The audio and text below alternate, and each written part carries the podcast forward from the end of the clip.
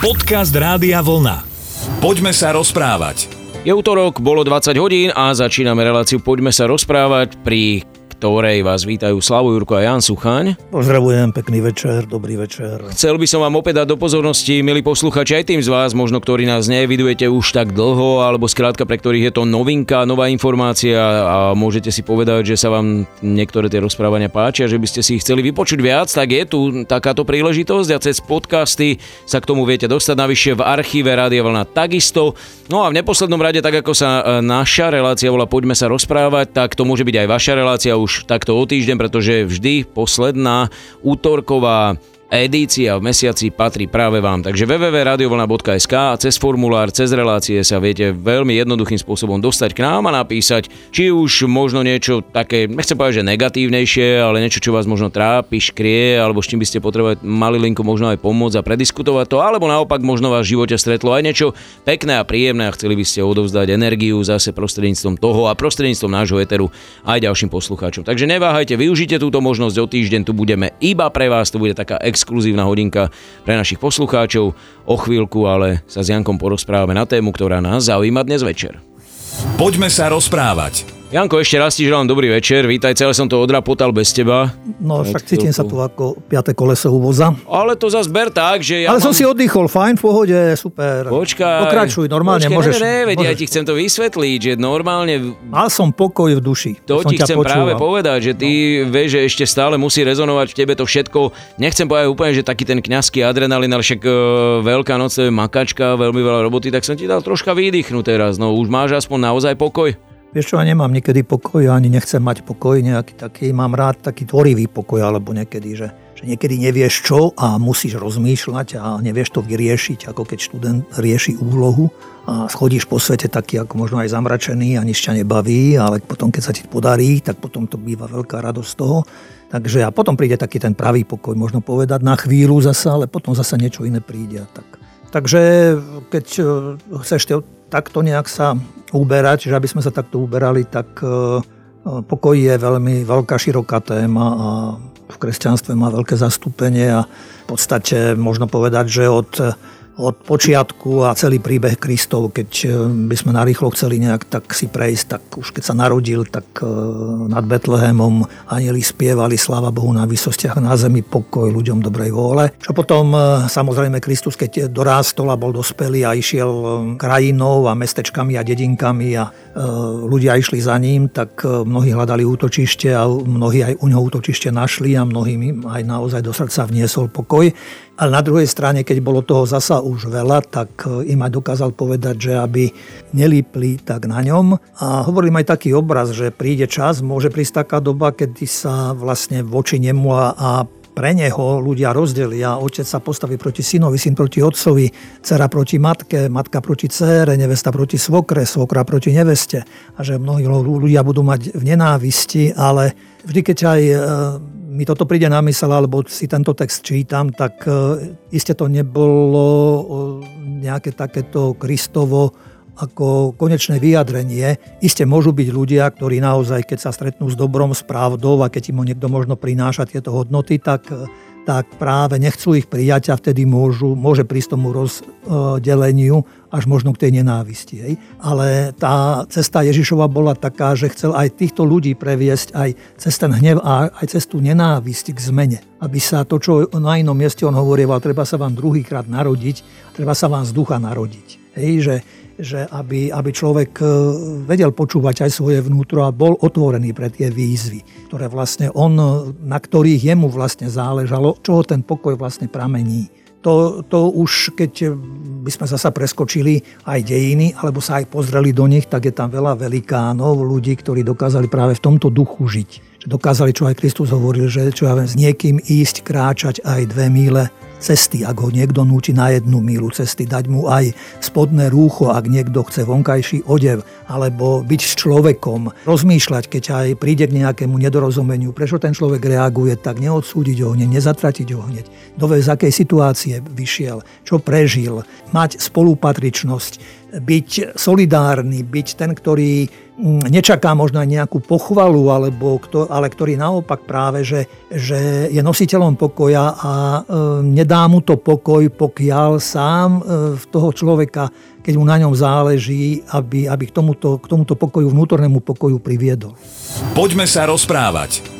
Ja myslím, že si to perfektne vystihol pred chvíľkou a vždy som to tak bral, že dobrý tréning toho, aby sme chápali aj zmysel toho pokoja, bol vždy vlastne, keď, keď zaznelo, že dajte si znak pokoja, potom dáš ruku okolo stojacím a tak ďalej a tak ďalej, akurát, že už vyše roka netrénujeme. No dobre, netrenujeme. Tak ono, keď takto hovoríš, tak e, boli tam odporúčania nejakým spôsobom, že ukloniť sa alebo pozrieť sa na človeka Videl som aj niektorých kňazov, ktorí keď e, v televízii tak zamávali hej, ako o spoločenstvu, ktoré tam bolo je.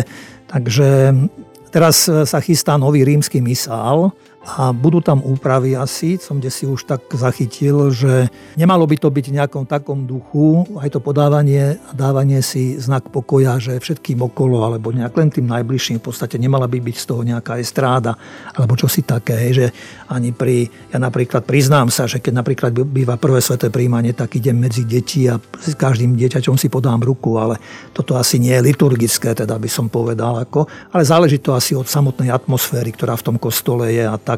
Takže má to svoje korene samozrejme, isté, že ja som raz kde si kedysi počul taký príbeh, nečítal som o jednom človeku, ktorý napríklad stával v kostole, veľmi sám, opustený v kúte. A teraz, keď si dali ľudia znak pokoja, tak medzi sebou si dávali znak pokoja a jeho si nikto nevšimol a raz to jednému človeku nedalo, tak si všímal toho človeka a videl ho, že ten človek tam stojí stále taký smutný, taký opustený a tak raz sa odhodlal, pretože e, si uvedomil, že keď sa on posunie niekoľko krokov, niekoľko metrov zo svojho miesta, kde mal miesto a teraz sa vykročil tomuto človeku ostatné pohľady, čo je tiež asi ľudské, ľudia sa hneď pozrú, čo sa kde je, kto to je, odkiaľ prichádza, prečo sa tam presúva, tak, tak išiel za týmto človekom a podal mu ruku. A on hovorí, že v tom stisku ruky som spoznal niečo úžasné. Že ja som tam videl tú človekovú bolesť, cítil tú človekovú bolesť, tú, to jeho utrpenie, tú jeho samotu, tú jeho opustenosť a tak. No a potom dokonca tento človek ho počkal po omši a stali sa kamarátmi až priateľmi ale je tam iste v tej liturgii je práve tá výzva a ono zasa by som povedal, že vlastne všetko, aj tá omša je postavená až tak, že od počiatku vlastne tam je, či už keď si dávame, keď sme vyzvaní k úkonu pokánia, potom keď prechádzame čítaniami, tam je mnohokrát výzva, aby, aby človek rozmýšľal o sebe, aby vedel odpustiť, aby odpúšťal, a aby vedel prijať odpustenie, ale aby vedel aj sebe odpustiť. A to sú dôležité okamihy a veci. Je to potom akoby až vyšperkované takou modlitbou, kde ten obrad pokoja je asi takto. Ježišu, Ty si povedal svojim apoštolom, pokoj vám zanechávam, svoj pokoj vám dávam, nehľad na naše hriechy, ale na vieru svojej církvy, podľa svojej vôle jej daruj pokoj a jednotu. A ďalej ešte potom, keď je modlitba očenáša, tam je zasa prozba o odpustenie, a potom e, záverečná modlitba, kedy potom už nasleduje to, čo si spomínal ty, že dajte si znak pokoja ešte, aby nás Boh zbavil všetkého zla a aby dal pokoj našim dňom a aby nás nejak tak sprevádzala, aby sme, aby sme my boli uchránení od konania zlá. Tak. A potom je teda už ten samotný obrad pokoja. Poďme sa rozprávať. Jedna vec je, a zároveň sa to aj dobre počúva o tom posolstve pokoja e, v kostole alebo v komunite a v spoločenstve, ktoré je tak nejak nastavené a, a vie to navnímať, ale druhá vec je potom, keď tie brány kostola prekročia ľudia, výjdu zase do bežného života, ako ten pokoj sa odzrkadlí v medziludských vzťahoch a pochopiteľne postupienkou by sme mohli ísť vyššie a vyššie až niekde do medzinárodného rozmeru. Tak iste, veď ono všetko zasa, čo my ľudia robíme a povedzme aj v tých našich chrámoch by malo, nemalo by to byť len nejaké také súkromné a teda e, len vidieť svoju vlastnú dušu a svoj vlastný svet a svoju vlastnú rodinu a seba samého, ale že sme veľká rodina ako ľudstvo a do veľkej miery práve aj my, teda ľudia viery, môžeme pomôcť k tomu, tým, že toho, nositeľmi toho pokoja budeme. Ja si spomínam, na, to bolo asi v roku 1962, keď asi som mal len 11 rokov, ale náš pán Farár už vtedy mal tranzistor. A myslím, že sme išli z kostola a on ten tranzistor, pre mňa, pre chlapca to bolo akože, rozumieš, niečo, akože niečo nové, nevýdateľné. A teraz som tam niečo naladil a teraz teda, tak sme išli tak ako chlapci okolo neho, tak hovoril, že svet je, žije, prežíva ťažkú chvíľu. A tedy to bolo to, že bola tá karibská kríza alebo kubánska kríza, kedy Sovietský zväz rozmiestnil na Kube strely, rakety, hej, kedy rozmiestnil rakety a to bolo veľkým ohrozením. Samozrejme, Američania to hneď zistili a teraz svet stál pred veľkou priepasťou. Dokonca sa rozprávalo o tretej svetovej vojne. A vtedy práve bol pápežom Jan 23., ktorý vtedajší mocný sveta e, Kennedymu a Chruščovovi poslal list, v ktorom ich vyzýval, aby sa zamysleli nad svojim postupom a konaním. A v ňom pápež v tomto posolstve okrem iného uviedol, že církev nemiluje nič tak veľmi ako mier a bratstvo medzi ľuďmi a preto neúnavne pracuje na ich dosahovaní. Hlbokou dôverou sa obracal na všetkých, ktorí mali mocenskú zodpovednosť a vyzval ich, aby načúvali svedomiu detskému výkriku, ktorý dolieha k nebesiam zo všetkých strán od nevinných detí po starých ľudí, od jednotlivcov až ku spoločenstvám. Mier, mier zdôrazňoval pápež Jan 23. Keď e, zdôrazňujeme práve túto našu túžbu, prosíme všetkých, ktorí majú moc, aby neboli hluchí týmto výzvam a výkrikom ľudstva, aby urobili všetko, čo je v ich silách, aby zachránili mier, lebo iba tak e, sa môžeme vyhnúť hrôzam vojny, ktorých dôsledky nikto nedokáže predpovedať. Napomáhať, posilňovať a akceptovať rozhovory na všetkých úrovniach a v každom čase to je pravidlo múdrosti a obozretnosti, ktoré priťahuje požehnanie neba i zeme. A pápež František sa o Jánovi 23.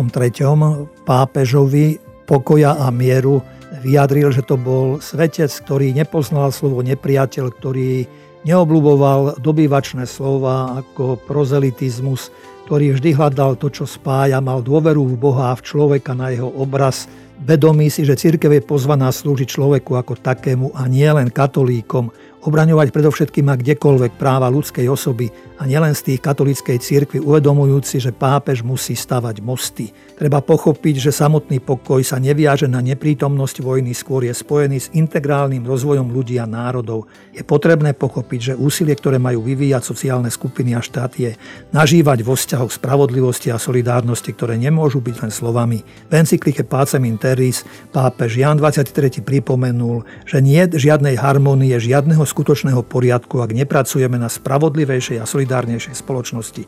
A toto si zo strany všetkých vyžaduje prekonať každú formu egoizmu, individualizmu, skupinových záujmov na akejkoľvek úrovni. Poďme sa rozprávať. Je to tak, ako pred chvíľkou Janko Suchaň povedal a možno, že aj u vás by to bolo podobné vnímanie, že ak už je vo svete zle, tak proste všetci sa pozeráme k pápežovi, pretože to je tá autorita, alebo povedzme tým církevným alebo kresťanským náboženským lídrom. Mnohí považujú za veľkú mierovú autoritu Dalajlámu a tak ďalej, ale niekedy prídu situácie, kedy nevieš, kde je vlastne tá finálna autorita, ktorá nariadi pokoj.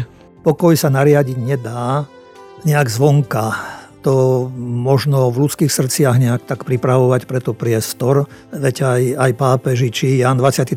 alebo aj pápež František e, v tom, čo som spomenul, hovoria, že pokoj neznamená, že nie je vojna. Hej, že to nie je nejaká vonkajšia záležitosť, ale že to človek musí sa alebo s tým narodiť, alebo do toho dorásť. To sa asi človeku musí nejak tak stať. Ja si spomínam na jeden príbeh, to je to vlastne poviedka, kedy do jedného kráľovstva doletel e, drak, zlý drak, ktorý ničil mesta, dediny a to. Teraz kráľ vylakaný čo s tým, tak začal mobilizovať všetkých obyvateľov, všetkých obyva- chlapov, mužov, e, mládencov až starcov a teda aby, aby vytvoril vojsko, aby tohoto draka, ktorého ale nikto nevidel, len sa rozchýril chýr, že takýto drak existuje a že teda ničí všetko okolo seba a že teda aby bola armáda, ktorá bude schopná nejak tak zoprieť sa tomuto drakovi. No tak vojaci pochodili po všetkých domoch a priestory vyhľadali a po všetkých chlapov rabovali a, a pozvali teda, aby išli do armády.